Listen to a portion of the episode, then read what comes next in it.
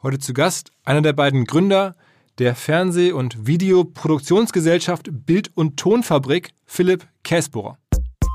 Es ist immer eine Frage der Idee und äh, da sind wir schon sehr, sehr froh, dass wir im Prinzip eigentlich mit den Partnern zusammenarbeiten, deren Geschäftsmodell eigentlich, sag ich mal so, am nächsten daran angelegt ist, dass es darum geht, guten Content herzustellen. Ne? Das ist sowohl beim öffentlich-rechtlichen, wo das ja auch in einer gewissen Weise ein großer Teil des Auftrags ist, als auch dann lustigerweise bei einem Laden wie Netflix, ne? wo man einfach natürlich merkt, die haben halt nicht, die verkaufen halt nicht nebenher noch Schuhe. Herzlich willkommen beim OMR Podcast mit Philipp Westermeier.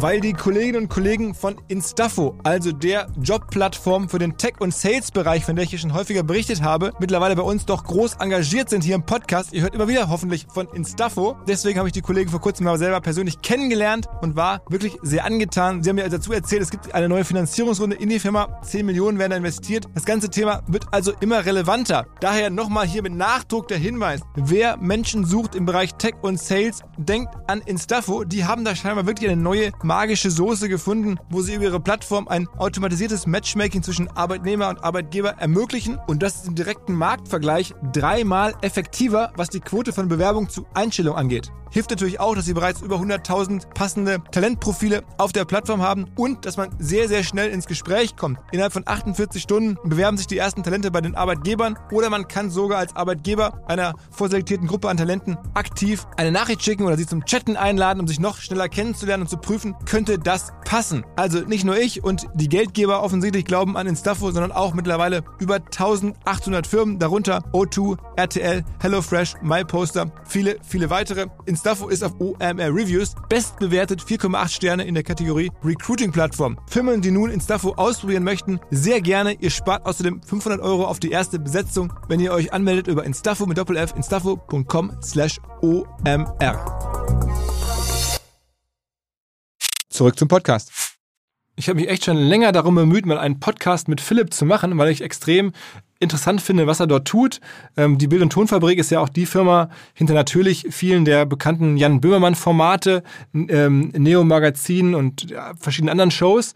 Aber darüber hinaus machen die mittlerweile Sachen für Netflix, ähm, haben große YouTube-Kanäle aufgebaut und sind einfach so vielleicht die progressivsten Typen in der Produktion von Bewegtbild für egal welche Plattform. Ähm, das finde ich natürlich interessant. Haben auch Grimme-Preise gewonnen, sind noch gar nicht so alt, also jetzt irgendwie so Ende 30. Das ganze Team dort kommt auch gleich ein bisschen im Podcast raus. Und natürlich haben wir dann darüber gesprochen, ähm, wie man sowas aufbaut heutzutage, wie sich sowas finanziert, soweit ich ihm das entlocken konnte, ähm, wie er die ganze äh, digital Bewegtbild-Welt sieht. Wir haben zum Schluss noch ein bisschen über Quibi und Disney Plus und so natürlich geredet.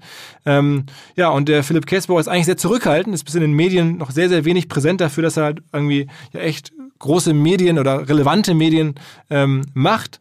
Ähm, und ja, insofern bin ich überzeugt, das ist ein sehr, sehr hörenswerter Podcast. Außerdem noch Fun Fact am Rande. Ähm, Philipp ist in Biberach an der Riss groß geworden, einem kleinen Kaff in Baden-Württemberg, ähm, was ich irgendwie nicht weiter wahrgenommen hätte, wenn nicht mittlerweile irgendwie zwei andere Freunde von mir dort auch herkämen, wenn ich mich gewundert habe, warum kommen so viele coole Leute aus diesem Örtchen. In diesem Sinne direkt rein in den Podcast mit Philipp Kessbauer. Philipp Kessbauer, moin. Hi, Philipp.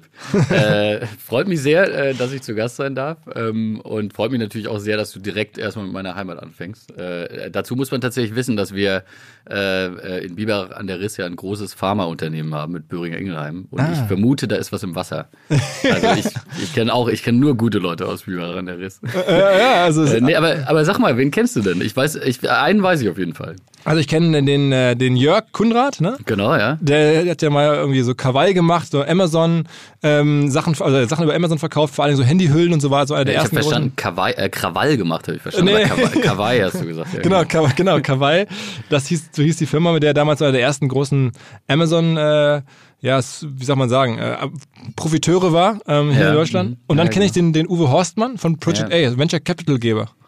Ja, genau. Wir haben einen gemeinsamen äh, guten Freund, äh, ähm, aber wir kennen uns gar nicht so richtig persönlich. Also wir waren auf demselben Gymnasium auch, aber äh, haben uns gar nicht so richtig kennengelernt. Aber alle die Generation. Ein paar Jahre jünger ist. Und äh, genau, und mit Jörg habe ich tatsächlich mal äh, in der Trommelgruppe getrommelt. Wir waren mal, wir waren mal Trommelpartner. Okay. Da, redet, da redet er bestimmt wahnsinnig gerne drüber. Muss ich mal fragen. Ja? Aber das heißt, du hast irgendwann auch, wie alle anderen, oder nicht alle, aber zumindest die beiden, den Weg äh, gefunden irgendwie in die, in die Medien- oder, oder Digitalbranche.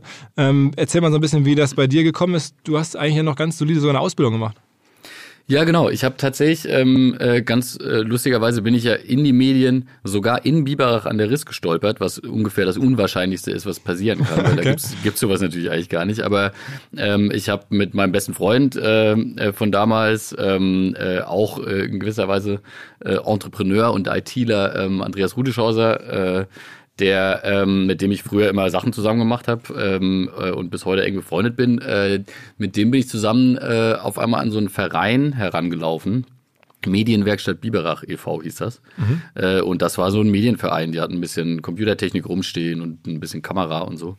Ähm, äh, und äh, die haben neue Mitglieder gesucht, zumindest dachten wir das. Und dann sind wir da zu so einer Sitzung und äh, haben uns das mal angehört äh, und haben dann bei dieser ersten Sitzung, bei der wir teilgenommen haben, äh, erfahren, dass der Verein gerade darüber abgestimmt hat, sich aufzulösen, weil es keine neuen Leute gab, die äh, den übernehmen können.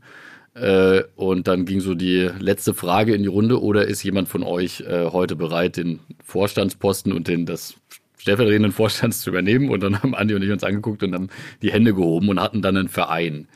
ähm, das war so ein bisschen, äh, wussten nicht so richtig, was wir damit tun sollen und äh, wie das alles funktioniert, aber äh, irgendwie hatten wir Bock und äh, plötzlich hatten wir da so ein bisschen Technik und Räumlichkeiten und ähm, haben angefangen, äh, Videos zu machen. Und das äh, ist dann so durchgelaufen eigentlich bis heute? Ja, genau, das war dann 2000, äh, 2000 wahrscheinlich rum, so schätze ich mal. Und ähm, äh, genau, ich habe dann 2003 Abi gemacht und dann wusste ich da schon relativ genau, irgendwas will ich damit machen. Ich weiß noch nicht so genau, was das ist. Und ähm, äh, dann war so ein bisschen so die Vernunftentscheidung, ähm, naja, sofort an der Filmhochschule bewerben, wird wahrscheinlich nicht klappen äh, mach doch erstmal was Solides und äh, geh zum Fernsehen. Und dann äh, habe ich eine Ausbildung gemacht beim SWR in Baden-Baden äh, zum Mediengestalter. Mhm, mhm, äh, bin dann dort, äh, habe dort viel alte Welt kennengelernt, ähm, was total interessant war natürlich. Äh, damals, ne, wir haben in der ähm, Schule dort noch irgendwie PAL und PAL Plus Standard gelernt und wussten irgendwie, wie diese ganzen Abtastsignale irgendwie funktionieren äh, und das Fernsehen vom Sender zu den Leuten nach Hause kommt. Das war ja mal der wichtigste Auftrag sozusagen für einen Fernsehsender.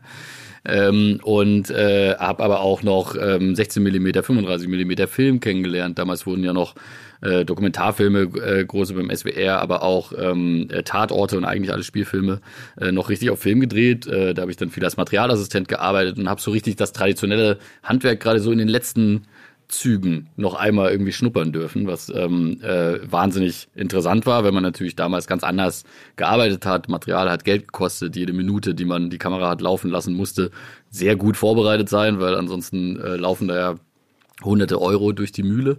Mhm. Ähm, äh, das hat sich natürlich stark verändert dann in der Digitalisierung. Und äh, auf der anderen Seite äh, bin ich natürlich totales äh, Digital Child, so, ne? Also da, ähm, man hatte irgendwie den Medion-Computer und hat sich irgendwie illegale Schnittprogramme runtergeladen und äh, versucht, Fotolinsen vor die Mini-DV-Kamera zu spannen, um irgendeinen Kinolook hinzubekommen und so.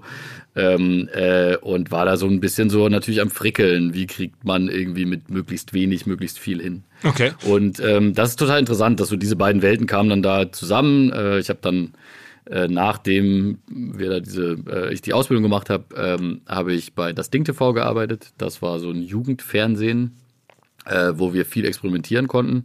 Und im Anschluss daran bin ich dann nach Köln und habe da an der KM ganz äh, traditionell Film studiert. Und dann dich relativ schnell selbstständig gemacht und mittlerweile muss man sagen, bist du einer der spannendsten äh, Produzenten oder ne, hast eine Produktionsfirma, ähm, noch eine relativ große mittlerweile und, und äh, Grimme-Preise gewonnen äh, und machst sehr, sehr wahrnehmungsstarke Sachen, kann man so sagen. Kann man so sagen. Dass wir, da geben wir uns immer ein bisschen Mühe, dass die, die, die Sachen von uns laufen ja meistens nicht so an den prominentesten Plätzen. Äh, deswegen müssen wir immer gucken, dass unsere Inhalte äh, das dann quasi selbst erledigen, dass sie auffallen. Was war wohl das reichweitenstärkste oder wahrnehmungsstärkste Piece sozusagen, was, was ihr je produziert habt? Ähm, äh, tatsächlich war das äh, am, äh, am Ende How to Sell Drugs Online Fast äh, für Netflix. Äh, das ist so das, was einfach durch die globale Reichweite äh, definitiv die größte Reichweite hatte von allen Sachen, die wir je gemacht haben. Gibt euch da Netflix Zahlen, also dezidiert und sagt irgendwie so und so viele Leute haben es gesehen? Ja, tatsächlich haben wir eine ganz, ganz, ganz kleine Runde, die Zahlen wissen darf. Ähm, das ist aber jetzt gar nicht so ein Riesenthema dort. Also das ist jetzt so, die versuchen das auch möglichst eigentlich von den Kreativen fernzuhalten, wenn man natürlich sagt, so dass die, die arbeiten nicht zahlengetrieben bleiben. Also es ist jetzt nicht so, dass man sagt, man schaut sich an, was hat bei Minute 7 funktioniert und warum haben Leute bei Minute 25 vielleicht abgeschaltet oder so.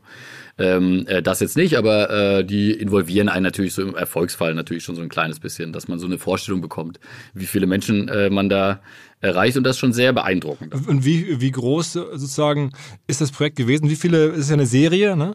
Ja, ähm, genau. Wie viele, äh, wie viele ähm, Folgen gibt es sozusagen von der Serie? Ähm, 6 mal 30 äh, haben wir in, der, in dem ersten Aufschlag gemacht, äh, also sechs Folgen a 30 Minuten. Und ähm, äh, jetzt die zweite Staffel ist äh, gerade quasi in, bei, bei Netflix so in der Vorbereitung zum Release. Also das ähm, äh, genaue Datum äh, gibt es noch nicht, aber äh, das äh, ist schon zumindest von unserer Seite fertiggestellt und ist jetzt so in den letzten Zügen, dass das auch so bald dann mal raus kann an die Leute. Und ihr arbeitet ja viel auch für öffentlich-rechtliche. Ist dann so, wenn so Netflix kommt, dass das für euch wirtschaftlich auch das größte Projekt war? Ähm, ja, das ist immer dann natürlich die Frage, welche Volumina miteinander, man miteinander vergleicht. Ähm, äh, wir haben natürlich äh, durch unsere äh, Weekly-Shows natürlich auch einiges an Volumen immer bewegt, ähm, äh, definitiv. Also ich glaube, da äh, waren wir jetzt nicht völlig irgendwie erschlagen von den Summen, aber das ist natürlich Minutenpreis äh, technisch. Also wenn man das sich so anschaut, wie viel Geld hat man zur Verfügung, um eine Minute dann am Ende herzustellen, was ja so ein bisschen lustiger äh, aus der alten Welt, eigentlich aus der linearen Welt noch so ein Messwert ist, wo mhm. man quasi sagt, darüber kann man dann Kosten vergleichen. Mhm. Ähm, äh, äh, da ist natürlich Netflix äh, mit Abstand äh, dann das größte Projekt. Und sag mal ganz kurz zu dieser Netflix-Serie, da spielen ja auch eine Reihe von deutschen Schauspielern mit, die man so kennt, ne? Naja, gar nicht so viele. Ne? Also ich hoffe, man lernt jetzt äh, viele von denen noch mal ein bisschen besser kennen. Äh, äh, zwei von den jungen Darstellern kannte man auch tatsächlich schon ein bisschen und Bjarne Mädel kannte man. Mhm. Ähm, aber im Prinzip war das jetzt nicht so die Vorgabe, dass Netflix gesagt hat, naja, wo sind denn eigentlich hier bei euch in Deutschland die Stars und äh, wen, wer muss da unbedingt auf die Leinwand? Mhm. Ähm, sondern die äh, geben einem da sehr freie Hand äh, im Casting, äh, supporten das sehr stark auch, dass man äh, unbekannte Gesichter äh, entdeckt und ähm, äh, die quasi dann dann quasi auch bei Netflix so der ganzen Welt vorstellt. Und wie seid ihr am Ende an Netflix geraten? Haben sie sich bei euch gemeldet? Ich meine, am Ende ist ja so der Traum von, glaube ich, jedem, der irgendwie gerade irgendwas produziert. Ich möchte es bei Netflix irgendwie äh, am Ende laufen haben. Äh, wie war da sozusagen der Erstkontakt? Also das waren es war ein langer Weg. Wir haben äh, irgendwann mal ja dann festgestellt, Netflix ist es in Deutschland und wir haben immer schon so ein bisschen Lust gehabt, auch fiktional zu arbeiten, haben äh, gemerkt, ähm, äh, an den Stellen, an denen wir momentan mit unseren Shows arbeiten, kommen wir da nicht so richtig weiter. Natürlich auch, weil man in Deutschland das gar nicht so sehr kennt, dass Produktionsfirmen äh, über die Genres hinweg arbeiten. Also die meisten Produktionsfirmen sind eben dann doch sehr stark auf ein bestimmtes Genre ähm, äh, fokussiert und dadurch natürlich auch so ein bisschen in der Schublade. Ähm, äh, und da haben wir gemerkt, wir müssen uns ein bisschen was einfallen lassen, um aus den Schubladen rauszukommen. Und äh, dann haben wir bei Netflix einfach mal angeklingelt. Äh, die haben, da gab es ja auch ein paar deutsche Ansprechpartner, die haben das dann schon verstanden, dass es interessant ist, äh, eventuell was mit uns zu machen. Ähm, es war aber trotzdem natürlich ein einigermaßen langer Weg, weil wir natürlich für die auch erstmal ein unbeschriebenes Blatt waren im fiktionalen äh, Bereich und äh, da erstmal viel Überzeugungsarbeit leisten mussten. Äh, und glücklicherweise hatten wir aber natürlich mit dem äh, mit dem Stoff, äh, der ja auch so eine äh, auf einer auf einer wahren Geschichte basiert, auf diesem Shiny Flakes Fall mhm. von einem äh, Jugendlichen, der aus seinem Kinderzimmer ähm, oder jungen Erwachsenen, der aus seinem Kinderzimmer äh, kiloweise Drogen in die Welt verschickt hat und übers Internet verkauft hat, teilweise übers Darknet, aber eben auch übers Freenet ähm, äh, hatten wir einfach eine sehr starke Prämisse, die alle interessiert hat und deswegen äh, haben da auch alle Lust gehabt, da ein bisschen mehr Zeit in die Entwicklung zu stecken. Und hast du die Idee selber gehabt, also das, für, für, das Skript oder, oder die Story oder, oder wo kam das? Ach, die war so, ich, ich meine, wir sind ja ein sehr wacher Haufen und wir arbeiten ja bei BTF äh, ganz grundsätzlich irgendwie nach dem Haufenprinzip und versuchen einigermaßen äh, durchlässig zu sein, auch was äh, Kreativität angeht und was Ideen angeht äh, und da nicht immer so äh, top-down zu arbeiten, äh, äh, wie man ja sagt. Ähm, und das sind dann eben so, da, ähm, ich glaube, diese, den genauen Ursprung kann man gar nicht mehr benennen. Ne? Irgendwann mal ging halt dieser Artikel rum, dass da ein Internetshop ist mit äh, ähm, wo Drogen verkauft werden äh, und wir alle erstmal nicht geglaubt haben, dass das irgendwie echt ist. Und wir waren ja zu dem Zeitpunkt auch schon so ein kleines bisschen die Experten im deutschen Fernsehen für Fake und nicht Fake. Ja, kommt äh, mal zu. genau, und äh, ähm, deswegen haben wir uns dann natürlich damit auseinandergesetzt und fanden das wahnsinnig spannend, äh, kannten äh, lustigerweise ähm, äh, die äh, Journalistin auch sehr gut, die den ganzen Fall recherchiert hat und diese ganzen Geschichten dann auch gemacht hat, die auch die ersten Interviews mit dem äh, ähm, Protagonisten dahinter Shiny Flakes ge, geführt hat. Und ähm, äh, so war natürlich irgendwie dieser Fall für uns irgendwie gleich ein Thema, wo man irgendwie gemerkt hat, das ist verrückt, was da gerade passiert im Internet. Also dass da quasi jemand sich diese ähm, potenzielle Anarchie zunutze macht und äh, es schafft, äh, das ist ja auch ganz toll übrigens, wenn man das erste Interview von ihm liest, ähm, wo er wirklich auch so getan hat, als wäre er ein gesamtes Startup und äh, ähm, quasi ganz viele verschiedene Rollen eingenommen hat und behauptet hat, er hätte eine Marketingabteilung und er hätte auf der anderen Seite äh, eine Versandabteilung und so und man las das und das klang alles nach Amazon, aber es waren halt harte Drogen und es gab ja auch eine Kommentarfunktion, die haben wir uns dann natürlich sehr, sehr belustigt, alle durchgelesen, von wegen, äh, hier mit dem Kokain hatte ich das beste Silvester meines Lebens, kann ich nur empfehlen, fünf Sterne. Gerne und, so. ne, also, und, man, und man saß da und dachte, das ist eine schräge Welt, irgendwie, in der sowas möglich ist. Ähm, was steckt da dahinter? Das wollte man unbedingt wissen. Und dann haben wir äh, den ganzen Fall natürlich sehr ähm, einfach interessemäßig, erstmal ohne da ein klares Ziel vor Augen zu haben, äh, verfolgt. Und dann äh, wurde er dann relativ äh, kurz darauf ja auch äh, festgenommen und kamen immer mehr Detail, Details ans Licht und äh, das war dann so ein bisschen so der Punkt, wo man irgendwie dachte, ach ja, komm, da liegt doch was, da kann man was draus machen. Okay. Sag mal ganz kurz zu eurer Firma selber.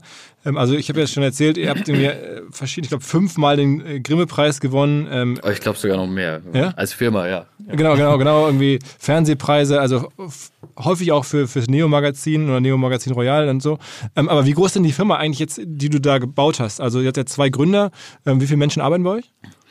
Ähm, das schwankt tatsächlich so ein kleines bisschen. Ähm, wir äh, sind so in den äh, Hochzeiten haben wir, also von den festen Verträgen so circa 60, 70 Leute tatsächlich mhm. ähm, da. Und äh, äh, wir haben natürlich jetzt auch über die Jahre angefangen, gerade auch, dass wir dadurch, dass wir das fiktionale Arbeiten noch mal ein bisschen äh, mehr intensiviert haben, haben wir natürlich uns auch nochmal mehr ein freies Netzwerk aufgebaut, so wie das ja in klassischen Produktionsfirmen, äh, die fiktional arbeiten, eher der Fall ist. Äh, die arbeiten ja weniger mit festen Teams, sondern immer mit so Projekt, projektbezogenen Teams und da werden es natürlich dann ganz schnell über 100, wenn dann so eine Phase ist, in der äh, eben zum Beispiel eine Studioshow parallel läuft und auf der anderen Seite äh, noch eine fiktionale Produktion läuft. Mhm. Ähm, äh, vielleicht erzähl mal das mal, weil ich, ich weiß, äh, dass das ja ein separates Thema ist und gerade Jan Wöhrmann ist ja eine sehr ähm, auch öffentliche Figur. Äh, und wahrscheinlich müsste ich mich an ihn wenden. Ich äh, ahne das schon, dass du das sagen wirst, aber erzähl mal trotzdem, wie habt ihr euch kennengelernt? Das war ja schon so, glaube ich, dass ihr auch mit der, damals mit der Show äh, Roche und Böhmermann, der, der Talkshow mit Jan und äh, Charlotte Roach, ähm, dass, dass, dass ihr damit auch ein bisschen groß geworden seid. Wie ging das denn los? Äh, kennengelernt haben wir uns tatsächlich über 1 Live. Ähm, äh, da äh, tatsächlich die jetzige WDR Cosmo-Chefin, äh, die ähm, äh, war damals die Internetchefin von 1 Live und ähm, hat da äh, sehr dafür gekämpft, dass so quasi im Internet auch originäre ähm, Inhalte äh, hergestellt werden. Ähm, und da sind wir quasi über einen gemeinsamen Bekannten, der war Kameramann, äh, sind wir da so ein bisschen äh, zusammengekommen und äh, die hat uns da mit den ersten Aufträgen versorgt, als wir noch im Studium waren. Äh, und ähm, äh, genau, Jan Böhmermann war da Moderator äh, bei 1 Live zu dem Zeitpunkt, äh, hat da auch viele Sachen für, äh, fürs Internet auch schon gemacht, parallel.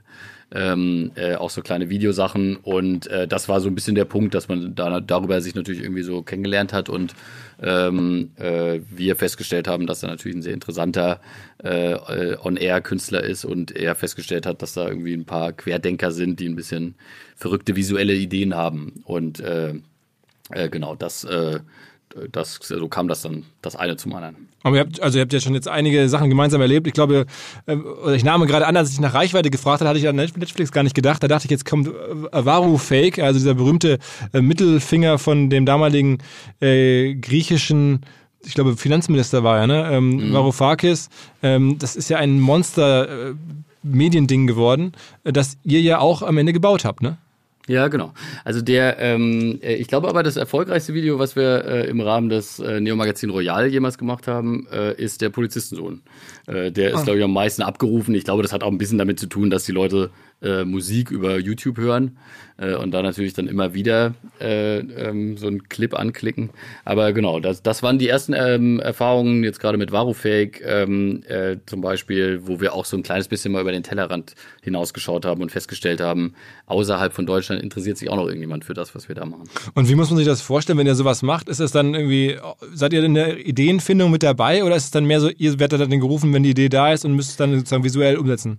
Nee, nee, da sind wir sehr, sehr zentral äh, mit dabei. Also das ist schon, äh, ähm, klar, ist man sehr, sehr eng an den ganzen Ideenprozessen beteiligt. Mhm. Aber das, okay.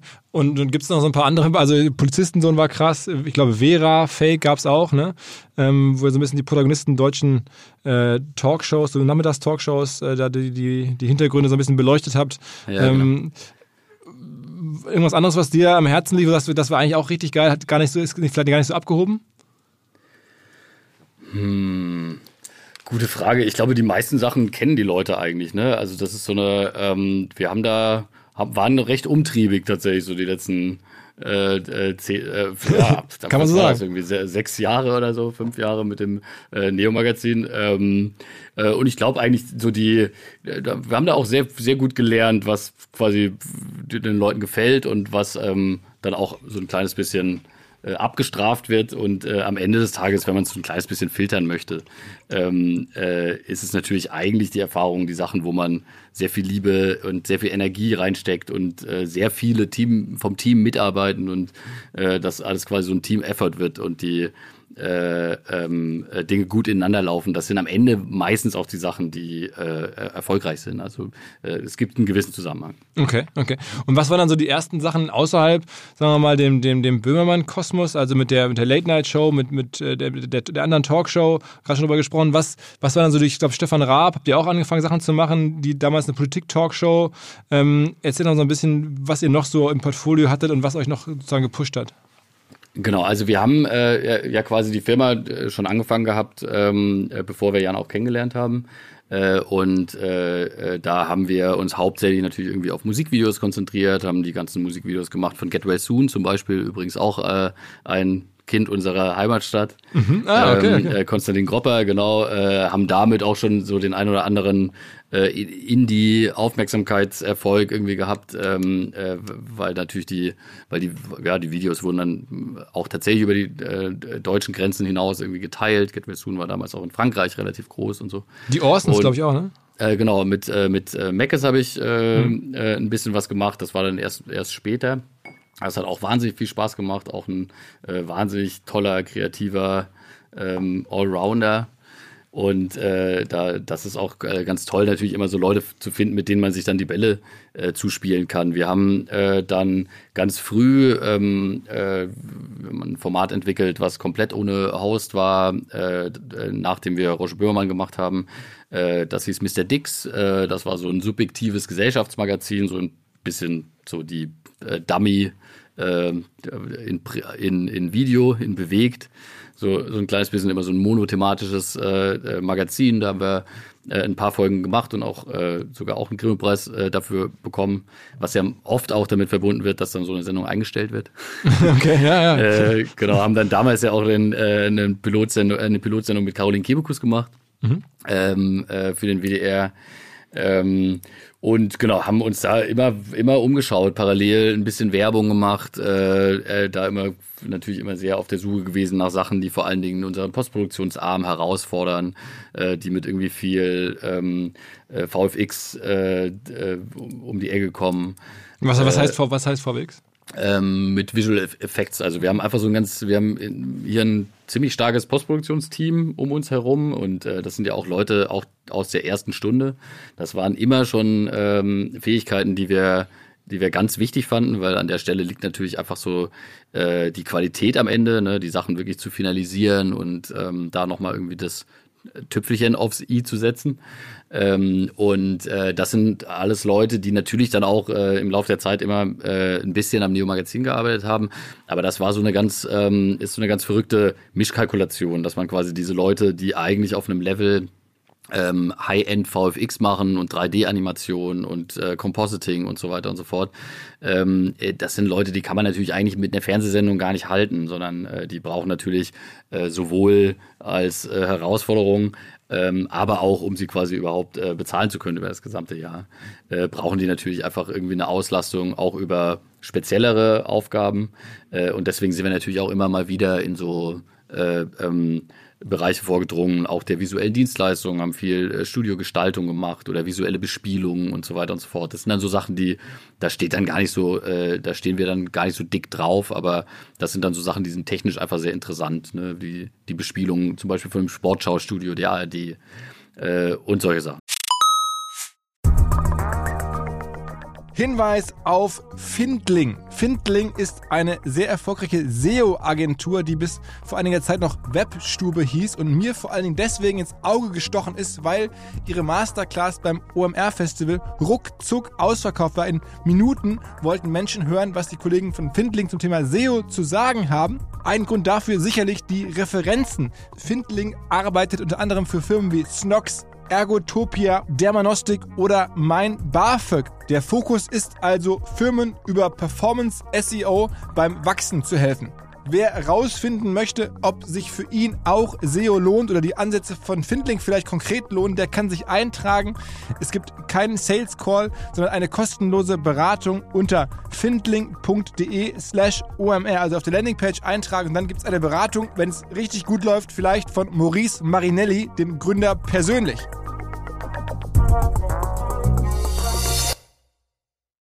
Zurück zum Podcast wenn man es mal so versucht, als, als Startup oder als Firma zu begreifen, so eine Produktionsfirma, ich meine, die macht ja auch gleich relativ viel digital, da kommen wir gleich mal drauf zu sprechen, mhm. ähm, dann, dann ähm, ist meine Wahrnehmung, um den ganz großen Wurf zu schaffen, braucht man schon so irgendwie so eine Art Cash-Cow. Eine, eine, eine Produktion, die euch über Jahre irgendwie auslastet und so ein bisschen Sicherheit gibt, ne, weil die Sachen, die du gerade beschrieben hast, sind ja auch alles sehr viele ne, so Agenturdienstleistungen, die mal kommen und gehen. Ich glaube, ihr habt auch mal die About You Awards gemacht hier.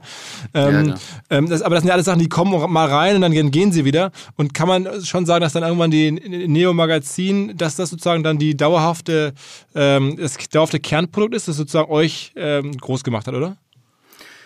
Ja, ich glaube, das war zumindest ist es so eine so eine Startrampe, wo da wo man dann sagt, so da baut man sich natürlich eine Teamgröße zusammen und lernt Leute kennen, auch in der intensiven Zusammenarbeit, äh, um äh, zu einem Team zu kommen, was sehr sehr gut zusammenarbeitet. Also ich glaube, das ist eigentlich auch der einzige Unterschied, ähm, den wir äh, so haben zu äh, vielen anderen Produktionsfirmen, ist, dass wir ein extrem eingespielter Haufen sind. Äh, mhm.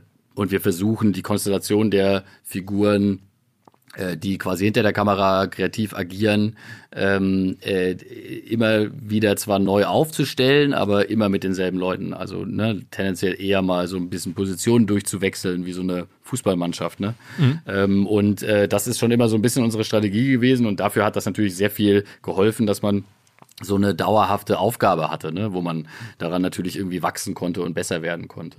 Ähm, äh, aber äh, im, im, Prinzip ist das ähm, ja, ich, ich, ja, es gibt jetzt so, gibt äh, sicherlich mehrere Wege da jetzt irgendwie ähm, in Zukunft damit zu verfahren. Also es ist jetzt kein Zwang, dass man jetzt unbedingt ähm, äh, immer eine Cash-Cow braucht, äh, aber es ist natürlich auch super, wenn man das hat. Okay, und erzähl mal ein bisschen über, über euer Digital-Business. Am Ende gehören euch doch auch die ganzen YouTube-Kanäle, wenn man sich so anschaut, jetzt irgendwie Neo Magazin Royal, der Kanal hat, glaube ich, 800.000 Abonnenten, 360 Millionen Plays, das sind ja schon echt große irgendwie Werte am Ende sogar. Ähm, den habt ihr auch mehr oder weniger neben dem Showmaterial mit aufgebaut, korrekt? Ja, ähm, also wir sind nicht im äh, Rechte-Game. Das ist äh, äh, nicht unser äh, unser Steckenpferd oder unser äh, Businessgrund sozusagen. Ne? Das liegt äh, ganz viel daran, dass wir mit den öffentlich-rechtlichen zusammenarbeiten, ähm, wo das theoretisch gar nicht so sehr vorgesehen ist, äh, ähm, dass man da quasi in so ein äh, Rechte- und Verkaufsgeschäft geht, äh, was ja auch aus gutem Grund so ist. Ne? Ähm, mhm. äh, da werden die, die ganzen äh, Kanäle, die wir da aufgebaut haben, sind ja auch nicht monetarisiert und so weiter und so fort. Ähm, und äh, das ist tatsächlich bei uns so, eine Sache, da, da, das wird sich in Zukunft natürlich zeigen, je nachdem, wie sich der äh, gesamte Markt verändert, inwiefern wir da ähm, äh, trotzdem natürlich irgendwie auch ein bisschen mehr hingehen und natürlich auch einfach mal schauen, ob das ein oder andere Recht ähm, äh, da bei uns auch in der Firma bleibt. Aber wir sind äh, tatsächlich als Firma von unserer Philosophie her und wie wir uns aufgestellt haben, schon totale Macher. Ne? Also uns geht's, wir sind sehr, sehr nah am Produkt und sehr, sehr an der Umsetzung. Äh, und ähm, äh, diese Sachen, jetzt gerade die äh, Kanäle, die wir da aufgebaut haben, die sind natürlich alle ähm, in der, im Rahmen von Verträgen mit dem jeweiligen Auftraggeber aufgebabt worden. Ne? Also das sind natürlich jetzt sind die Kanäle vom ZDF. Aber das wünscht sich ja trotzdem jeder. Also ich meine, was jemand äh, hingeht und so einen Kanal hochzieht, das ist ja äh, ist schon extrem groß und selten, ne? Sondern das ist, also ihr könntet ja auch richtig große YouTuber sein, sozusagen. Ja, ist das ein erschrebenswertes Ziel? Ich weiß es gar nicht. ich weiß es auch nicht, aber zumindest ist, tritt es in meinem Umfeld immer wieder auf, dass Menschen sagen, ich bin YouTuber und dass ich mir mal angeguckt habe, wie groß die dann so sind und dann sind das jetzt schon häufig Leute, die irgendwie vielleicht irgendwie 200.000 Abos haben und ja, 800.000 Menschen erreichen, das ist ja schon ein Prozent des Landes so, wenn man es mal so ähm, hochrechnet. Aber okay, also wie ist denn, wie ist denn generell, produziert ihr denn äh, vor allen Dingen auch fürs Fernsehen oder hast denn du zumindest, wenn du so Sachen machst, Instagram mittlerweile oder YouTube mit im Hinterkopf, dass du denkst, okay, wenn wir so eine Show machen, wenn wir auch jetzt irgendwelche Serien machen, dann muss das zum Teil auch alles für Social Media produziert werden? Ja, also wir haben diese ganzen Ausspielkanäle natürlich im Kopf, weil wir natürlich so ein bisschen von uns selber, unserem äh, ja dann doch auch noch insgesamt relativ jungen Team, aber äh, auch durch äh, die Analyse unserer Zielgruppen ähm, äh, schon auch deren Nutzungsverhalten kennen und natürlich wissen, dass diese Kanäle alle eine Rolle spielen.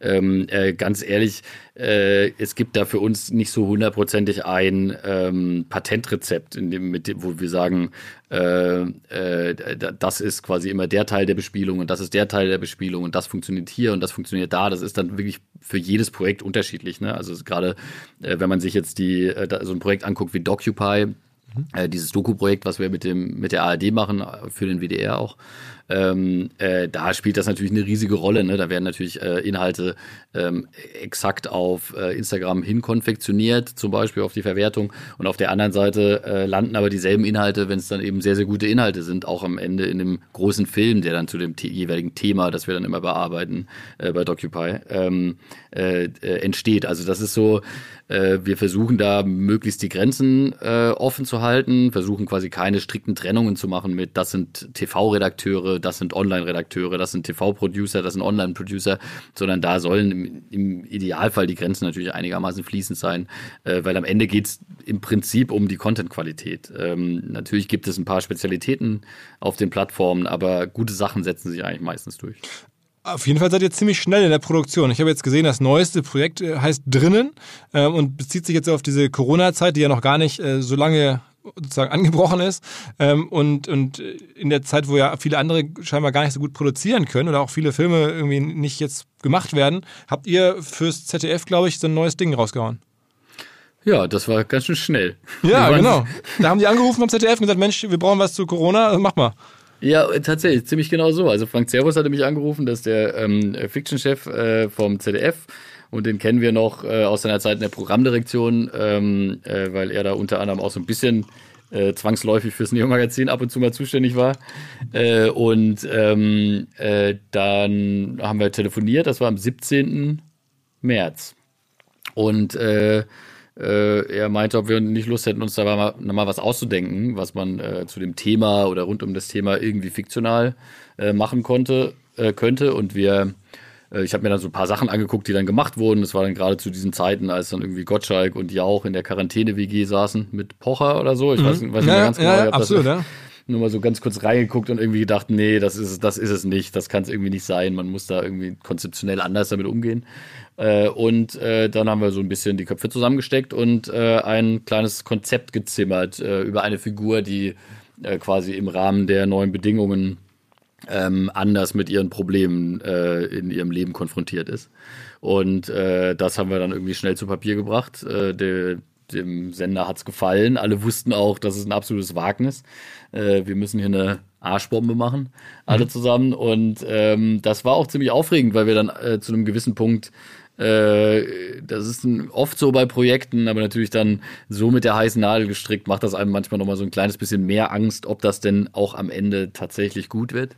Ähm, äh, weil an, an, so gewissen Stellen hat man es ja nicht mehr so hundertprozentig im Griff und da müssen bestimmte Zahnräder ineinander greifen. Und äh, wir haben äh, die erste Folge veröffentlicht am 2. April.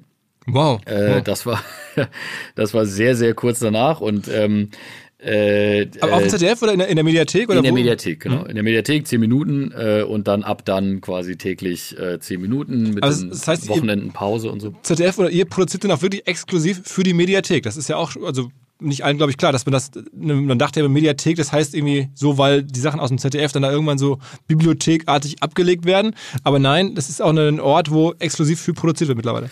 Ja, genau. Also es ist alles noch nicht ganz so einfach. Ne? Es gibt ja diesen Rundfunkstaatsvertrag und ähm, äh, da sind diese Sachen ja alle geregelt. Was darf eigentlich das öffentlich-rechtliche Fernsehen und was darf es nicht? Und äh, wo wird das öffentlich-rechtliche Fernsehen zu werblich oder wo nimmt es quasi den Printprodukten irgendwie den Raum weg und wo äh, nimmt es den Raum ein, den die Privatsender eigentlich äh, haben dürfen und so. Und da gibt es ja so Medienaufsichten, die schauen sich das alles an und die bewerten das und äh, deswegen ist, sind natürlich die Mediatheken und diese Ausrichtung der Zukunft ähm, äh, für die öffentlich-rechtlichen, gerade auch was das angeht, was die rechtliche Situation angeht, äh, ein großes Thema. Und äh, da sind wir natürlich seitdem wir da angefangen haben, äh, weil wir natürlich immer gucken mussten, wie sammeln wir eigentlich unser Publikum zusammen. Die Leute saßen ja nicht einfach so äh, da und haben ZDF Kultur geguckt oder ZDF Neo. Ähm, und wir mussten natürlich immer gucken, wie kriegen wir die Leute dahin. Deswegen hat für uns die Mediathek natürlich immer eine große Rolle gespielt. Äh, tendenziell äh, oft als Zweitverwertungsplattform, aber wir haben auch ganz viel Mediathek First released. Also das war ja eigentlich beim Neo-Magazin zum Beispiel ganz äh, äh standardisiert, dass wir immer um 20.15 Uhr in der Mediathek sind und dann zu einem späteren Sendeplatz. Äh, erst linear. Und ähm, inzwischen ähm, gibt es da quasi so Öffnungen äh, im Rundfunkstaatsvertrag, dass man auch exklusiv für die Mediathek produzieren kann. Äh, in diesem Fall ist es jetzt aber auch so, dass das eigentlich ein äh, ZDF Neo Original ist ähm, und wir dann immer, wenn wir äh, zwei Folgen in der Mediathek gezeigt haben, dann am nächsten Tag ähm, einen Zusammenschnitt, also die beiden Folgen am Stück, auch bei ZDF Neo liefen. Ne? Also man sucht dann natürlich die Kanalverschränkung, was auch schlau ist, ähm, aber langfristig ist natürlich da auch das Ziel, die Möglichkeit zu haben, auch Online First oder Online Only sogar zu releasen. Und äh, das ist ganz interessant. Ich ähm, äh, sage mal gerne das Beispiel, wenn man wenn man zum Beispiel auf die ARD-Mediathek geht, äh, bei denen ist es noch so, da steht immer noch dran, Sendung verpasst, Fragezeichen. Ja, ja genau, ich genau, dann, genau. ich, ich denke dann immer so, nein, das ist nicht der Grund, warum ich hier bin. Ich, ich habe erst gar nicht versucht, im Fernsehen was zu gucken. Ich bin nur hier, ich bin nur hier weil ich äh, die Inhalte äh, über die Mediathek äh, konsumieren möchte. Aber trotzdem ist es schon mal so, dass das Hauptprogramm nochmal eine andere Qualität hat. Also zumindest bei, bei Jan Böhmermann hört man ja immer raus, der Wunsch ist groß und ich glaube, es ist ja auch geplant zumindest, oder ich habe jetzt das nicht mehr genau recherchieren können oder nicht mehr sehen können, ob das noch so ist, dass jetzt der Neo Magazin Royal zumindest ins ZDF-Hauptprogramm geschoben werden soll. Ja, ähm, also wenn du äh, mehr über Jan Böhmermanns äh, Hauptprogrammsambitionen erfahren möchtest, musst du mit Jan Böhmermann sprechen. ja, okay, das ist der Klassiker, ja. Äh, genau. Aber ähm, äh, ja, ich glaube, da gibt es ganz viele unterschiedliche Perspektiven drauf. Ne? Also ich finde, ähm, wir sind in einer völlig äh, irren Phase gerade medial, ähm, was passiert. Ich meine, äh, kann, man kann sich das ja gar nicht vorstellen, was ne, jetzt, jetzt äh, zum Beispiel unter so einem verrückten gesellschaftlichen Vergrößerungsglas wie der äh, Corona-Krise, mhm. ähm, wenn man sich da anschaut, was da für Dinge passieren, ne? wenn dann auf einmal die Quoten von linearen Formaten stellenweise in die Höhe schnellen, andere Dinge werden gar nicht geguckt, äh, die Netflix-Aktie steigt, ne? also wo sind eigentlich die Values, ne? was sind, wie sieht irgendwie das Fernsehen der Zukunft aus, was ist krisensicher, was ist nicht äh, krisensicher, wie gehen die verschiedenen Auftraggeber Auftraggeber mit dem Ausfall um und so.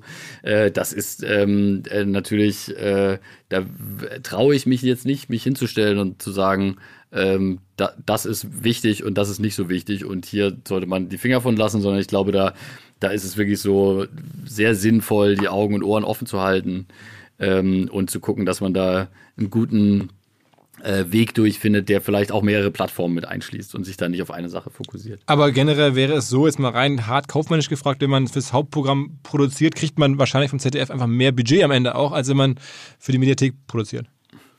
Äh, ich würde das gar nicht, das ist glaube ich gar nicht äh, ganz so einfach mehr zu sagen. Das war früher bestimmt so.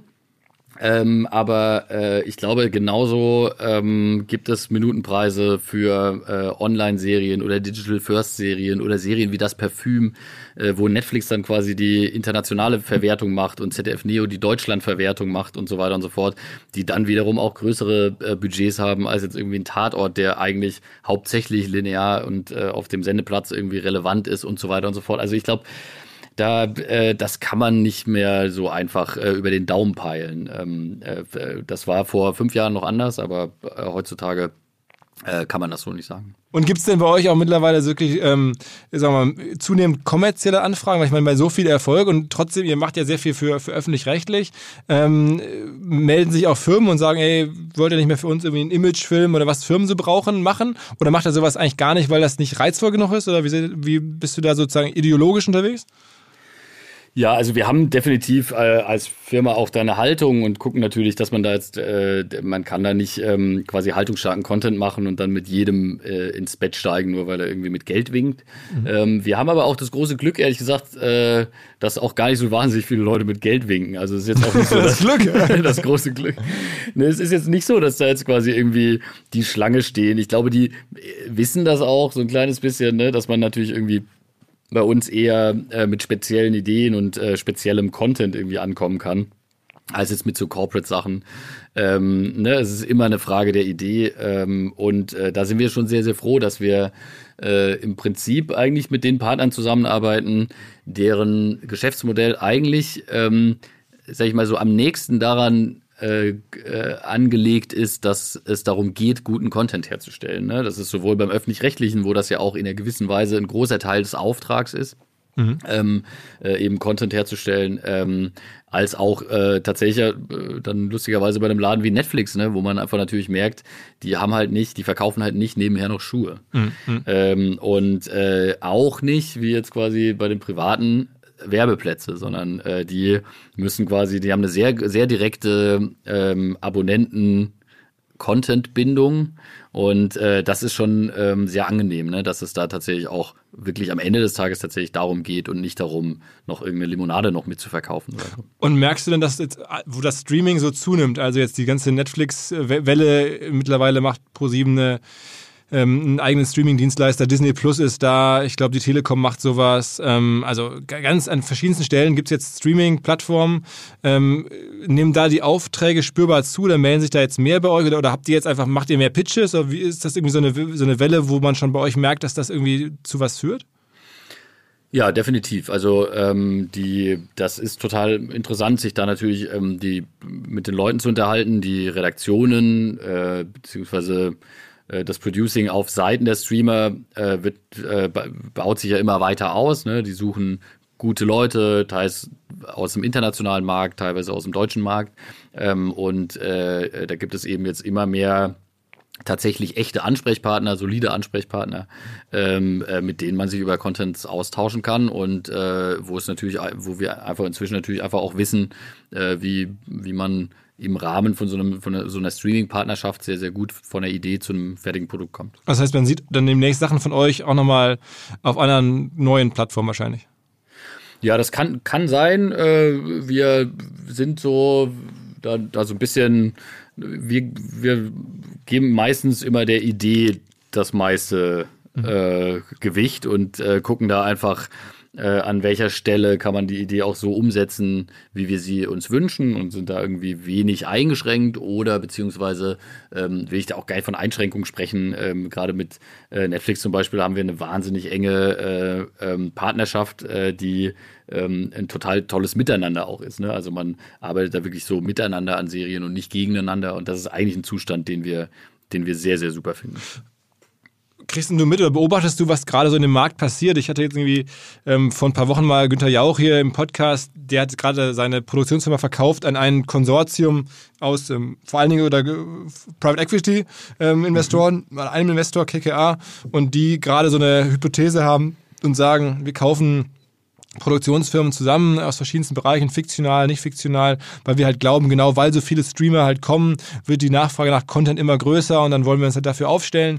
Ähm, äh, sprechen euch solche Leute auch an? Also merkst du auf einmal, Minz, ich bin da auf einmal ein Geschäftsmodell reingeraten, das immer größer werden könnte, wo vielleicht auch mal Profi-Investoren anklopfen und irgendwie Teil der, der Party sein wollen und so. Ist das auch bei euch auch ein Thema? Ähm, die, du musst definieren, was du unter ansprechen dass du eine Mail bekommst von irgendjemandem, der, sagen wir mal, jetzt bei dir nicht Content einkaufen möchte, sondern der sagt irgendwie, ich will, hätte am liebsten irgendwie ein paar Anteile bei euch in der Firma. Ich, ich, dachte, du meinst, ob wir solche Angebote ansprechend finden. Ach so, ach so, nee.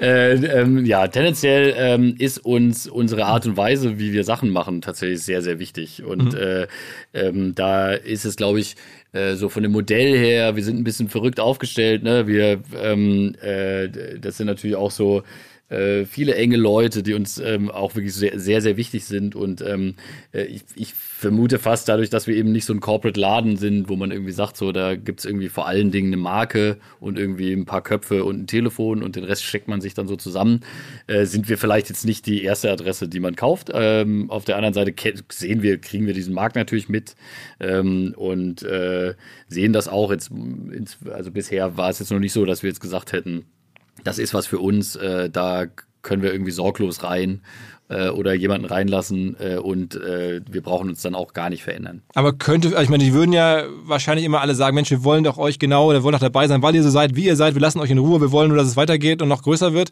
Ähm, und dann das wird weißt dazu, du jetzt, das weißt du jetzt ja wahrscheinlich besser, ob das dann nachher auch so ist. Ja, ja also im Einzelfall würde ich mich jetzt auch nicht festlegen. Ähm, manchmal soll es so sein, manchmal auch nicht. Ähm, aber also, also die Angebote gibt's, sagst du, oder deutest du zumindest an, höre ich, hör ich jetzt ein bisschen raus. Und, und, und ihr würdet es euch zumindest mal anhören, wenn das aus seriösem Umfeld kommt.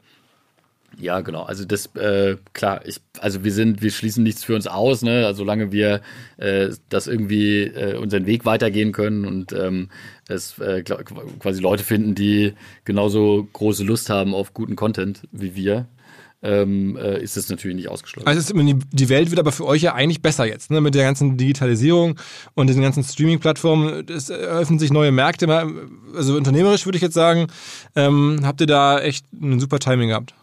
Ja, tatsächlich. Ich glaube, da hatten wir äh, ziemlich viel Glück ähm, äh, und, einen, guten Moment erwischt. Also auch, glaube ich, die, die Tatsache, was ich eingangs erwähnt habe, dass äh, wir nicht völlig ähm, äh, quasi ausschließlich aus dem Digitalen kommen, sondern schon auch noch irgendwie das Handwerk äh, mitgenommen haben, so in den letzten Zügen, äh, das äh, gibt uns gerade eine gute äh, Position, glaube ich, in der ganzen Geschichte. Mhm. Das heißt, ähm, das letzte, was ihr gemacht habt, ist, ist, ist drin, ne? also mhm. jetzt ja schon in der ZDF-Mediathek sozusagen kostenlos anzugucken, ja, kann man glaube ja. ich sagen.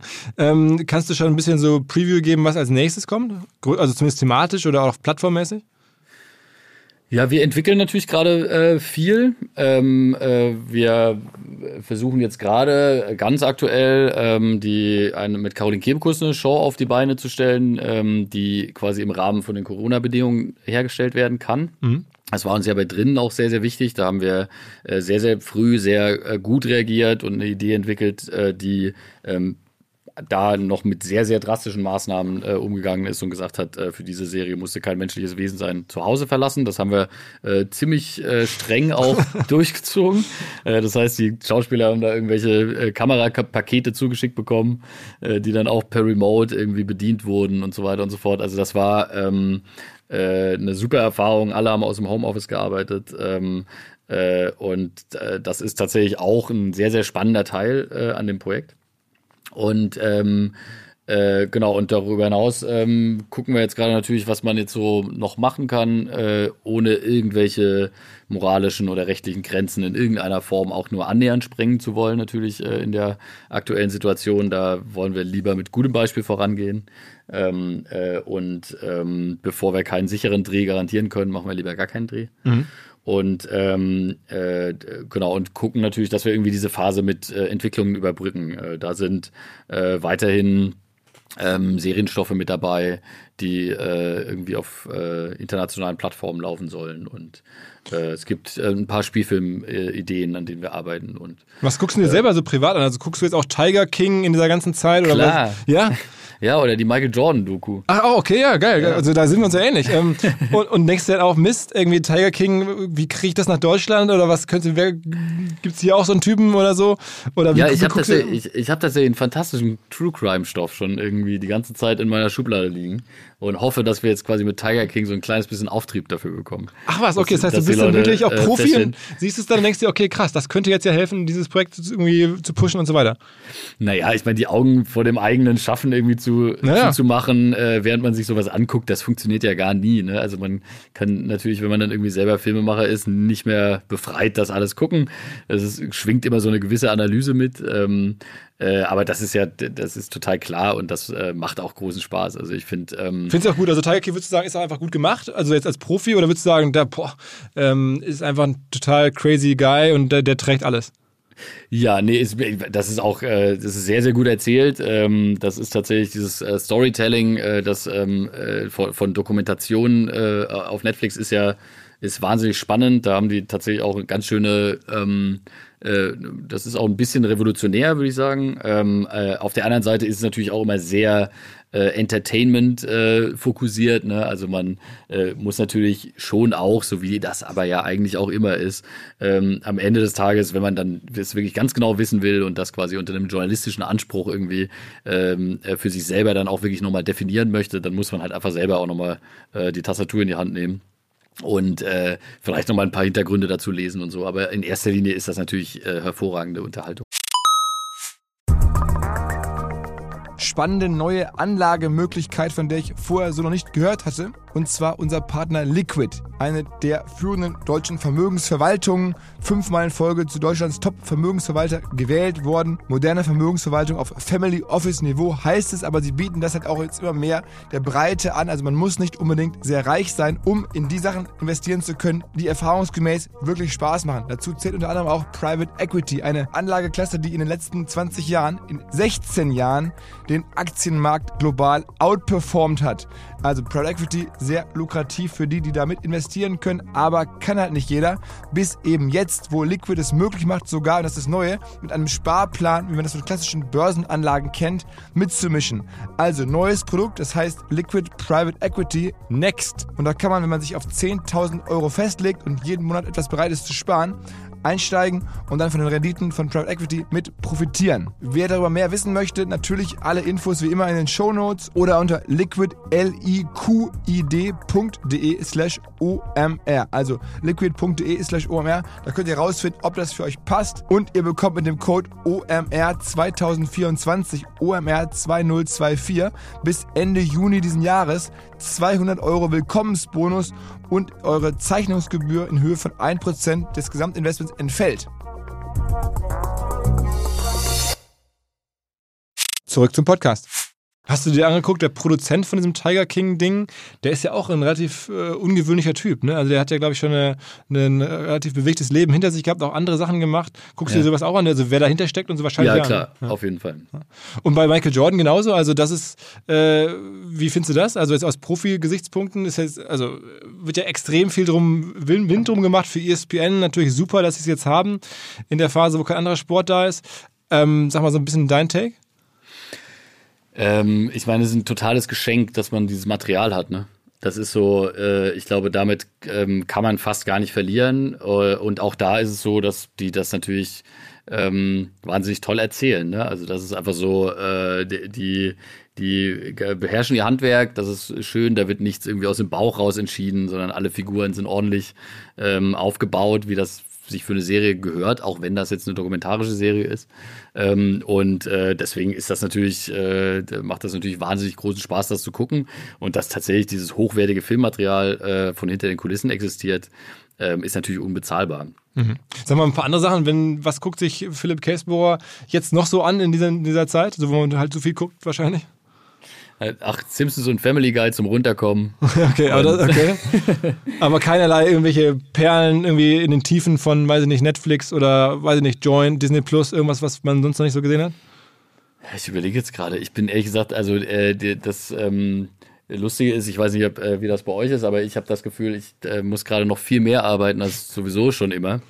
ja. äh, von daher habe ich jetzt habe ich noch keine Corona-Langeweile, okay, okay. Äh, unter der ich mir dann irgendwelche Sachen angucke. Also ich versuche mich da dann eher quasi irgendwie äh, in den Nächten, äh, in denen ich nochmal so ein kleines bisschen ähm, äh, paar Minuten finde, was zu gucken, äh, mich so ein bisschen auf dem Laufenden zu halten bei den Sachen, die ich gerade sowieso so gucke. Also sowas wie äh, Better Call Saul oder so. Eine, ganz nette Serie ähm, äh, von FX, glaube ich, ist das oder Showtime, ich weiß nicht genau, äh, gerade entdeckt Dave äh, von Little Dicky. Mhm. Äh, ist so quasi Curb Your Enthusiasm für Leute, die Rap mögen. Okay, äh, okay. Ist, okay. ist eine Empfehlung. Ja, also Macht sehr viel Spaß.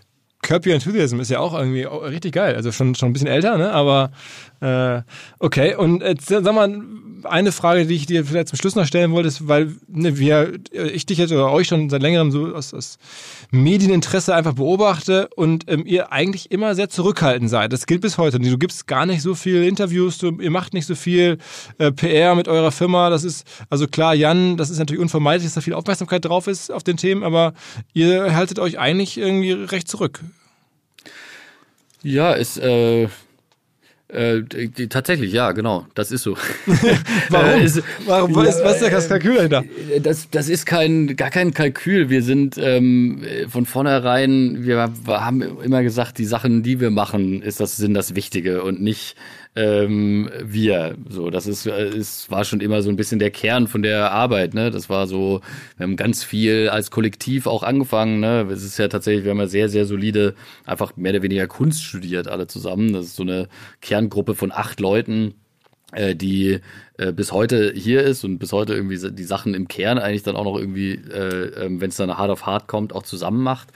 Ähm, und das hatte schon immer, äh, BTF, die BTF hatte immer schon so einen Kollektivgedanken. Das war schon immer, es war nie so, ein, äh, so eine Geschichte, wo man gesagt hat, so, okay, jetzt diese Namen müssen raus und das ist die PR-Strategie und so, sondern es gab immer den Gedanken, äh, wir machen das hier gemeinsam und äh, wir lassen die Werke für sich sprechen. Ähm, das war, das war so die Idee, äh, aber ohne dass das jetzt quasi äh, auf einem PR mit PR-Maßstäben durchdacht wäre oder so, sondern aber glaubst das ist nicht, eher dass, so eine Überzeugung tatsächlich. Glaubst du nicht, dass so, so in der neuen Welt auch gerade so ein, so ein Label wie jetzt in eurem Falle BTF, also sozusagen der Absender oder der, der Hersteller eines Produkts, ähm, ähm, gerade in den Zeiten, wo man halt so viel angeboten bekommt und ja dann auch vorab gar nicht entscheiden kann, was ist jetzt cool. Also ne, du kriegst da tausende Vorschläge, was man alles gucken soll und man weiß gar nicht was so richtig. Und dass in dieser Zeit halt noch mehr wichtig ist, wer es gemacht hat und darüber dann halt Leute am Ende auch irgendwie Konsumentscheidungen treffen und sagen, ah, das kommt von den Typen, äh, von denen habe ich schon mal gehört oder von denen habe ich das schon mal gesehen. Also dass euer Logo oder euer Label am Ende BTF ähm, noch viel wichtiger ist? Ja, ich glaube, das äh, ist äh, definitiv interessant, weil ich selber auch so konsumiere. Ne? Also ich äh, schaue mir zum Beispiel alles an, was A24 machen. Hm. Wer ist das? Wenn du die kennst, äh, das ist so eine Produktionsfirma, äh, eigentlich ursprünglich mal ein, ein Vertrieb gewesen ähm, äh, für Filme und äh, die kommen so ein bisschen aus dieser MCA, äh, Oscilloscope, äh, Beastie Boys Musikvideo-Macher-Ecke ah, okay, okay. und so. Ähm, und das ist eben ein Produktionslabel äh, jetzt in den USA, die haben Filme gemacht wie äh, Lady Bird oder Midsummer oder ähm, jetzt eine Serie wie Euphoria ähm, auf HBO oder ähm, Her Hereditary heißt ja, glaube ich, dieser Horrorfilm mhm. äh, und so, ne? Also es sind alles sehr, sehr, sehr interessante Filme von super interessanten äh, Filmemachern. Und ähm, das, die haben es zum Beispiel geschafft, tatsächlich genau so ein Label zu machen, wo man irgendwie das Gefühl hat, wenn da A24 vorne dran steht, äh, dann ähm, ist da auch ein Versprechen dahinter, dann kommt da auch was Gutes dabei raus. Ist ja bei in Hollywood und, auch bei einigen Regisseuren so, dass die aber ihren Namen, also weiß ich nicht, jetzt die allergrößten Spielbergs dieser Welt, dass irgendwie Leute einfach sagen, äh, ist mir scheißegal, das ist von Steven Spielberg, gehe ich mir jetzt angucken. Ähm, ja, aber dann muss man sich mal die neue Steven Spielberg-Serie bei Apple Plus angucken und dann kann man auch ganz schnell feststellen, dass das natürlich auch, auch Quatsch ist, ne? Und äh, dass da natürlich auch schlechte Sachen dabei rauskommen können. Ähm, also ich, das ist so ein bisschen so der Punkt, warum ich da natürlich einfach so ein bisschen vorsichtig bin. Ich bin jetzt kein, äh, ich bin nicht überzeugt von, ähm, äh, für, für mich jetzt selber von so einem Personenkult und äh, von von Genie Tum und so, sondern ich ähm, glaube tatsächlich ein bisschen mehr an, an harte Arbeit und äh, Teamwork und äh, gute Teams. Und äh, da, das ist schon so, ähm, wie gesagt, das ist auch so eine, wir, wir, wir denken da gar nicht so wahnsinnig viel drüber nach. Ne? Also es ist jetzt nicht so, dass wir da täglich zusammensitzen und uns überlegen, wie es sieht eigentlich unsere Außenkommunikation aus. Ähm, äh, aber äh, ich glaube, wenn wir etwas in den Vordergrund stellen wollen, dann ist es sicherlich eher die Marke BTF als jetzt irgendwie Einzelpersonen, äh, die dann irgendwie so, ähm, ja, dann so einen Personenkult erleben, den ja auch, den man ja auch schwer nur einhalten kann. Glaubst du eigentlich an das neue Ding Quibi? Ähm, also das ist halt gerade dieser, dieses neue Projekt von ähm, dem ehemaligen Disney-Chef äh, Katzenberg und dieser Ebay-Managerin Mac Whitman, also mit ganz, ganz viel Geld, ich glaube mehrere Milliarden sind da schon investiert worden, machen jetzt so Kurzfilme ähm, mit dem Kalkül, dass die dann auf dem Handy äh, vor allen Dingen konsumiert werden, irgendwie in der U-Bahn oder so. Ich glaube, die dürfen nur acht Minuten lang sein. Ne? Das ist also mhm. gerade in der Medienszene ein großes Thema, wird dir sicherlich aufgefallen sein. Gibt es auch in Deutschland? Ähm, ist das was, wo du denkst, da hätte ich immer Bock für zu produzieren oder, oder glaubst du, dass das Ding durchträgt? Ich habe keine Ahnung. Das, äh, das äh, Ding ist tatsächlich, ähm, wir äh, sind ja gar nicht so analytisch unterwegs, dass wir zum Beispiel jetzt sagen, äh, guck mal hier, da ist jetzt eine Business Opportunity und da machen wir jetzt ja was, sondern mhm. äh, wir haben ja, wir sind sehr intrinsisch äh, motiviert. Ne? Wir sehen, wir haben wirklich Lust, wir sind wirklich überzeugt von Ideen, wir sind wirklich überzeugt von Inhalten, wir haben tatsächlich eine Haltung oder versuchen die zumindest zu entwickeln äh, zu bestimmten Themen und wollen dann da auch äh, Werke schaffen, die in irgendeiner Form den Leuten auch da was mitgeben. Und deswegen ist man natürlich irgendwie so, hängt man auch so ein kleines bisschen an seinem eigenen Konsumverhalten. Ne? Also man orientiert sich natürlich auch daran, wie guckt man denn selber Sachen. Klar ist unsere Zielgruppe inzwischen, äh, für die wir äh, unsere Inhalte machen, ähm, etwas jünger als wir selbst. Mhm. So, aber äh, äh, das ist schon, ich habe da schon so meine Schwierigkeiten, das merke ich, das fängt jetzt so langsam an, ne? dass man dann irgendwie sagt, irgendwie kann ich mit TikTok nichts anfangen. Mhm. Das ist so eine, ich habe diese Form von Entertainment, selbst Instagram, ich verstehe das alles und so, aber so richtig ähm, ist das nicht der, ähm, äh, ja, der, der Zugang zu Qualitätscontent, den ich mir eigentlich so vorstelle. Und äh, ähm, äh, deswegen bin ich da natürlich bei dem Format auch irgendwie skeptisch, weil ich noch nicht so genau, ich, ne, also ich glaube natürlich schon auch an irgendein äh, ein, ein gewisses Konsumenten Werkverhältnis, wo es auch wichtig ist, dass man sich auch in irgendeiner Form so ein kleines bisschen Zeit füreinander nimmt, ne? Und auch irgendwie so sagt, äh, äh, gute Figuren entstehen natürlich auch äh, durch eine ähm, durch, durch, durch, ein langes Miteinander und durch eine Entwicklung und so. Und da ist natürlich schon immer die Frage, so wie kurz darf man werden, dass solche Dinge auch funktionieren. Äh, deswegen weiß ich jetzt nicht, ich sehe es jetzt nicht als das absolut große. Aber hast du schon einen Account? Äh, hast du schon angemeldet? Hast du schon mal reingeguckt? Nee, nee, ja, ich habe nur so ein bisschen äh, bei, halt so Trailer geguckt und äh, ich, ich finde das auch nicht uninteressant. Ne? Wie gesagt, ich habe so ein bisschen das Gefühl, momentan läuft ja ganz vieles auf Koexistenz hinaus. Ne? Also man merkt ja eher, die neuen Plattformen lösen nicht die alten ab, sondern die geben dann einfach nur nochmal eine, neue Perspektive rein. Äh, und äh, wieso nicht? Ich meine, die Serie, die wir jetzt gerade für ZDF Neo gemacht haben, da sind die Folgen zehn Minuten lang. Und trotzdem haben wir es irgendwie hin, hinbekommen, eine sehr äh, enge Bindung zwischen, äh, zwischen den Zuschauern und unsere Hauptfigur äh, aufzubauen und äh, kriegen irgendwie sehr viel Zuschriften, dass die Leute wollen, dass es weitergeht, was ja immer ein sehr guter äh, ähm, äh, Seismograph ist für eine gelungene Serie, dass man quasi es geschafft hat, irgendwie eine Figur zu bauen, von der die Leute wissen wollen, wie geht es mit der weiter. Und wo äußern sich denn die Menschen vor allen Dingen? Also wenn sie dann sowas sagen, dann in den Kommentaren direkt bei, bei der Mediathek oder, oder wo kann man sich da äußern?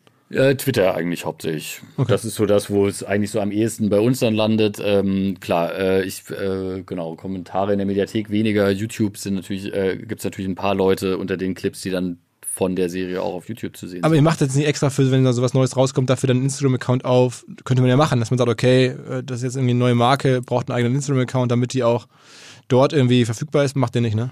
Nee, das hängt immer mit der Größe des Projekts zusammen. Ne? Also da und auch mit der Frage, macht das tatsächlich dann auch einfach Sinn? Also gibt es einen, einen Grund dafür, äh, auch über einen längeren Zeitraum hinweg ähm, äh, Dinge zu teilen, äh, die, die dann auch einen Mehrwert ergeben und nicht einfach nur Promo sind. Ich mhm. glaube, ähm, das äh, wissen wir auch, die Leute sind dann von so reiner Promo auch schnell genervt. Übrigens bei Quibi, was ich aber so nochmal zum Abschluss dazu, weil wir da mhm. gerade gesprochen das ist, ist ja krass, dass die Typen, die es machen, auch alle echt alt sind. Ne? Also ich meine, dieser Jeffrey Katzenberg ja, ist, glaube ich, 70. oder drüber. Die Mac Whitman ist, glaube ich, auch sicherlich über 60. Und was mich interessiert, die haben irgendwie gesagt, dass sie glauben, dass es deswegen funktioniert oder dass es auch ganz einfach und logisch ist, weil halt diese Länge von einem, einer Quibi-Serie, wo genauso lang ist wie irgendwie der, die, die Zeit zwischen zwei Werbeslots bei einer normalen Serie im Fernsehen. Und das heißt, eigentlich hätten die ganzen Autoren und, und ne, Drehbuchschreiber und, und so hätten immer schon eigentlich nicht eine Serie gemacht, sondern immer nur die Zeit zwischen zwei Werbepausen gefüllt. ähm, und jetzt wäre das halt nur irgendwie anders dargereicht. Aber eigentlich wäre es das Gleiche. Ne? Man füllt die Zeit zwischen zwei Werbepausen und die ist auch mal irgendwie acht Minuten oder sowas. Ähm, naja, also war nur ein Gedanke, wo ich dachte, okay, krass, war, wusste ich gar nicht, dass man das so einfach besetzen kann und sagt, okay, dann machen wir jetzt die acht Minuten wieder, nur halt äh, als fertige Episode und, und nicht irgendwie zwischen den Slots. Hm, ja, super interessant. Ich bin, ich meine, man fragt sich auch immer, warum funktioniert die eine Sache ähm, äh, dann gut und die andere nicht. Und ich bin jetzt zum Beispiel wahnsinnig beeindruckt davon, äh, wie das so irgendwie so gar nicht funktionieren will bei Apple Plus, ne? Wo man so mhm. denkt, so, das kann doch eigentlich nicht sein. Das kann das, das ist doch irgendwie sind doch das da die richtigen Leute. Mhm. Und da machen sich doch auch schlaue Leute Gedanken darüber. Und wieso äh, machen die dann lauter Serien, wo ich jetzt bei keiner irgendwie so ein richtiges Highlight-Gefühl habe? Mhm. Oder auch mit viel Geld, ne? Ja, mit richtig viel und Geld. Krasse ne? Namen und guten und so. Leuten. Ja, ja, ja, genau. Das ist ja jetzt auch gar nicht so, ne? Und dann ähm, äh, da, das ist schon sehr interessant, dass man irgendwie auch das Gefühl hat und äh, vielleicht kann man so ein kleines bisschen darüber beschreiben, wenn man ähm, äh, ne, also ich glaube, das, was wir zum Beispiel ähm, bei ZDF Kultur hatten, was wir bei ZDF Neo natürlich genauso hatten, ist natürlich so eine gewisse Aufbruchstimmung. Ne? Man hatte irgendwie das Gefühl, wir dürfen hier jetzt richtig mal was machen. Und zwar, und das zieht sich dann durch bis zum Praktikanten. Ne? Und äh, die, das ist natürlich schon sehr interessant, als wir jetzt zum Beispiel die Netflix-Serie gemacht haben, natürlich mit welcher Energie dann auch alle Teammitglieder, die haben, haben das irgendwie auch so äh, so leben, weil die irgendwie sagen, so, das ist ähm, das ist mega cool, dass es diese Möglichkeit gibt, dass wir nochmal ein bisschen andere Mittel haben, dass wir ein bisschen spitzere Stoffe machen können, dass wir nicht mehr, ne, ich sage ja immer ganz gerne, der große Unterschied von den Streamern äh, zum linearen Fernsehen ist ja, dass im linearen Fernsehen zum Beispiel immer die Idee war, ähm, äh, einen Content für alle zu machen. Und beim Streaming ist die Idee, äh, für, für jeden einen Content zu machen. Ne? Also du, du kannst quasi viel genauer zuschneiden, weil du nicht mehr alle Leute vor einem Content versammeln musst, sondern du kannst quasi einfach sagen, okay, diese Leute kriegen diesen Content und diese Leute kriegen diesen Content. Mhm. Äh, und dadurch wird natürlich automatisch die Qualität der Sachen besser, weil es natürlich einfach keine Kompromisse mehr werden, wo man sagen muss, okay, die wollen wir erreichen und die wollen wir erreichen und den wollen wir nicht auf die Füße stehen und den wollen wir auch nicht auf die Füße stehen, ähm, sondern weil du halt einfach viel spezifischer sein kannst. Und das überträgt sich natürlich dann irgendwie auf das gesamte Team. Also du merkst halt einfach so, da ist der Kameramann sagt, ich habe jetzt Bock, irgendwie eine Schippe draufzulegen, weil wir machen eine Netflix-Show. Äh, ne? Das ist so eine die Brand, Das ist die Marke wieder. Das ist die Marke. Ja, und das ist die Marke und das ist auch die und die strahlt diesen Spirit aus. Und ich, das ist natürlich sehr interessant, dass das jetzt eben gerade ausgerechnet bei Apple natürlich ja. irgendwo auch noch auch schon wieder fast schon Jump the Shark Moment hat, dass man irgendwie das Gefühl hat, es geht mir ja selber so. Ich würde natürlich auch irgendwie, wenn, wenn der, der Inhalt stimmt, auch eine Show für Apple machen. Aber trotzdem hätte man immer das Gefühl, das sind die Leute, die mir schon dieses 1000 500 Euro Gerät in meiner Hosentasche verkauft haben und wahnsinnig viel Kohle damit verdienen und die, die eigentlich, die scheren sich doch einen Dreck um uns. Also, ne, also so ein bisschen mhm. so dieser, dieser mhm. Teil der, des Kapitalismus strahlt ja Apple inzwischen als Marke schon auch mit aus und, äh, und diese ganzen, ne, unter welchen Bedingungen die ja, ja. Äh, Akkus hergestellt werden und so weiter. Ne? Also diese ganzen Sachen sind natürlich irgendwie Teil von dieser Marke und ähm, ich kann mir sehr gut vorstellen, dass das am Ende auch sich auf Teams ausstrahlt. Und das ist natürlich einfach in dieser Zeit, und äh, äh das hast du ja gerade auch erwähnt, ähm, was quasi irgendwie mit welchem Riecher KKR da gerade in so einem Markt unterwegs ist. Was wir natürlich gerade wirklich haben, ist ein absoluter Talent War. Ne? Also gute Leute zu kriegen, ist wahnsinnig schwer weil natürlich einfach jeder gerade unglaublich viel produziert und die Talents sich aussuchen können, ähm, äh, wo sie hingehen. Und äh, es ist ja ganz einfach, wenn du jetzt ein Laden bist, der im Prinzip äh, darauf basiert, dass du sagst, ich habe hier zwar eine Idee und einen guten Stoff und einen ganz interessanten Regisseur, aber ansonsten habe ich gar nicht so viele Ressourcen, die stecke ich mir so auf dem freien Markt zusammen. Dann hat das ja zur Folge, dass du dann zum Telefon greifst und rufst den ersten an, der ist dann schon auf einem anderen Projekt, dann rufst den zweiten an, der ist auch gerade schon auf einem anderen Projekt, dann rufst den dritten an, der ist auch auf einem anderen Projekt und dann geht der vierte ran und sa dann ähm, sagt er, er hat Zeit. Und äh, das führt ja aber dazu, dass du quasi im Schnitt am Ende überall die viertbeste Person hast. Es hat ja einen Grund, warum du den als vierten angerufen hast. Ne? Und, ähm, und das äh, führt natürlich unter Umständen dazu, dass dein Produkt am Ende nicht so gut wird, äh, wie es hätte werden können. Und was ist denn bei den Talents das Entscheidende? Also wenn, wenn du sagst Talent, was ist denn sozusagen die Qualifikation, die am, aller, am allerknappsten gerade ist?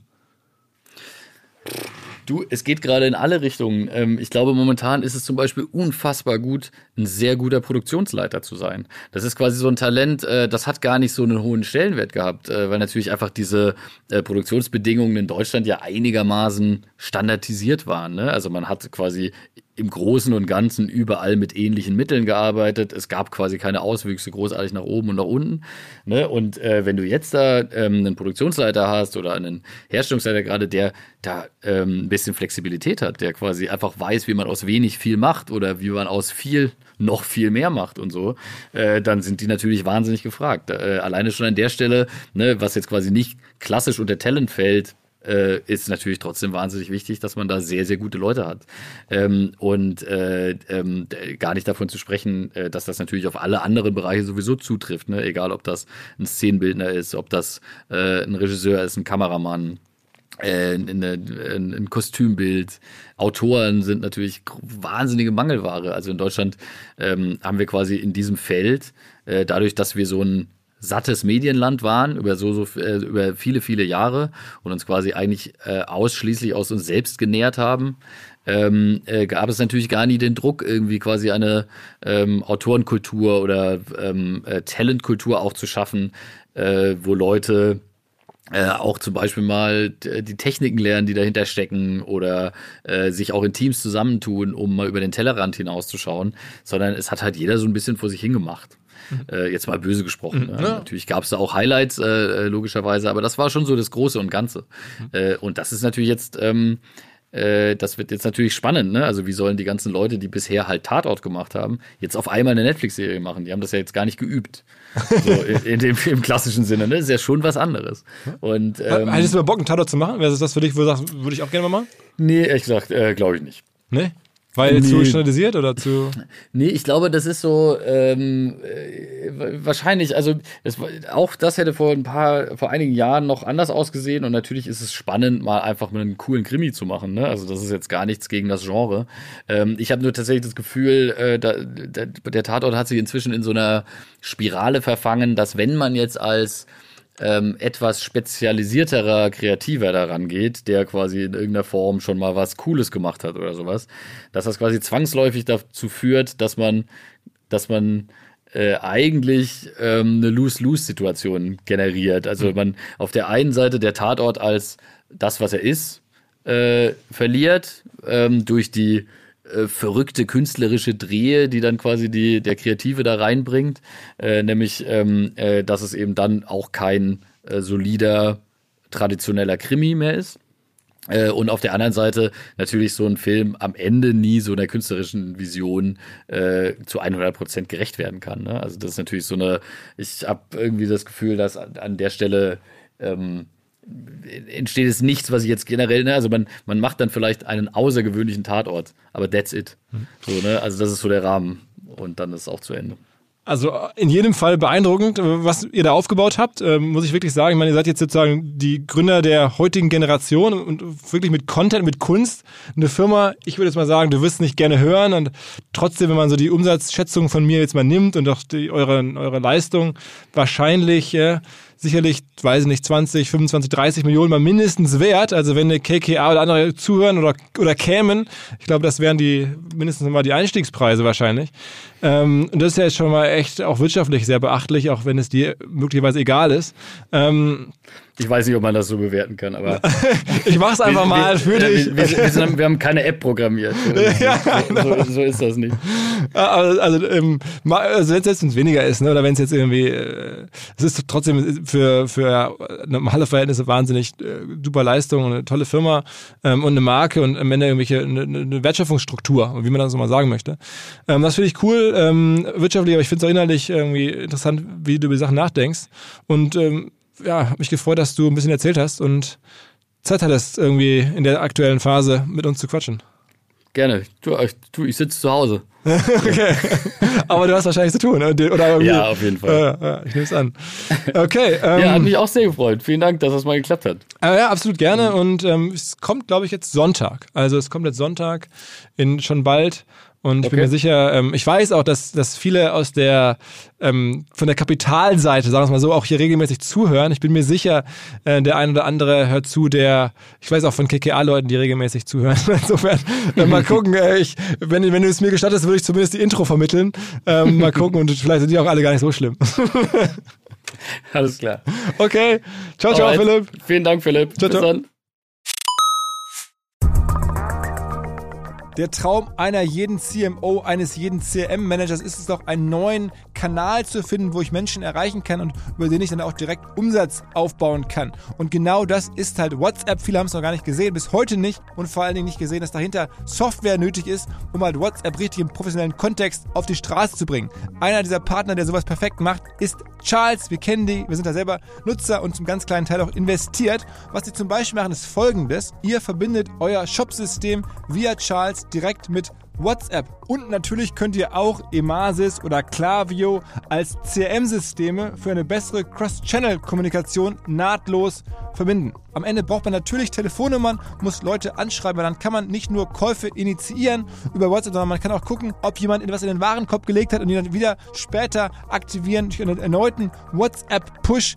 Also das System ist mittlerweile sehr, sehr ausgeklügelt. Es entstehen wirklich relevante Umsätze über den WhatsApp-Kanal dank Charles. Das Ganze ist natürlich auch DSGVO-konform und ISO-zertifiziert. Also, wer Lust hat, mehr zu verstehen und wissen möchte, wie das Zusammenspiel von Shopsystem und WhatsApp funktionieren kann, erhält alle Infos dazu unter hello-charles.com slash omr. hello-charles.com slash omr. Zurück zum Podcast.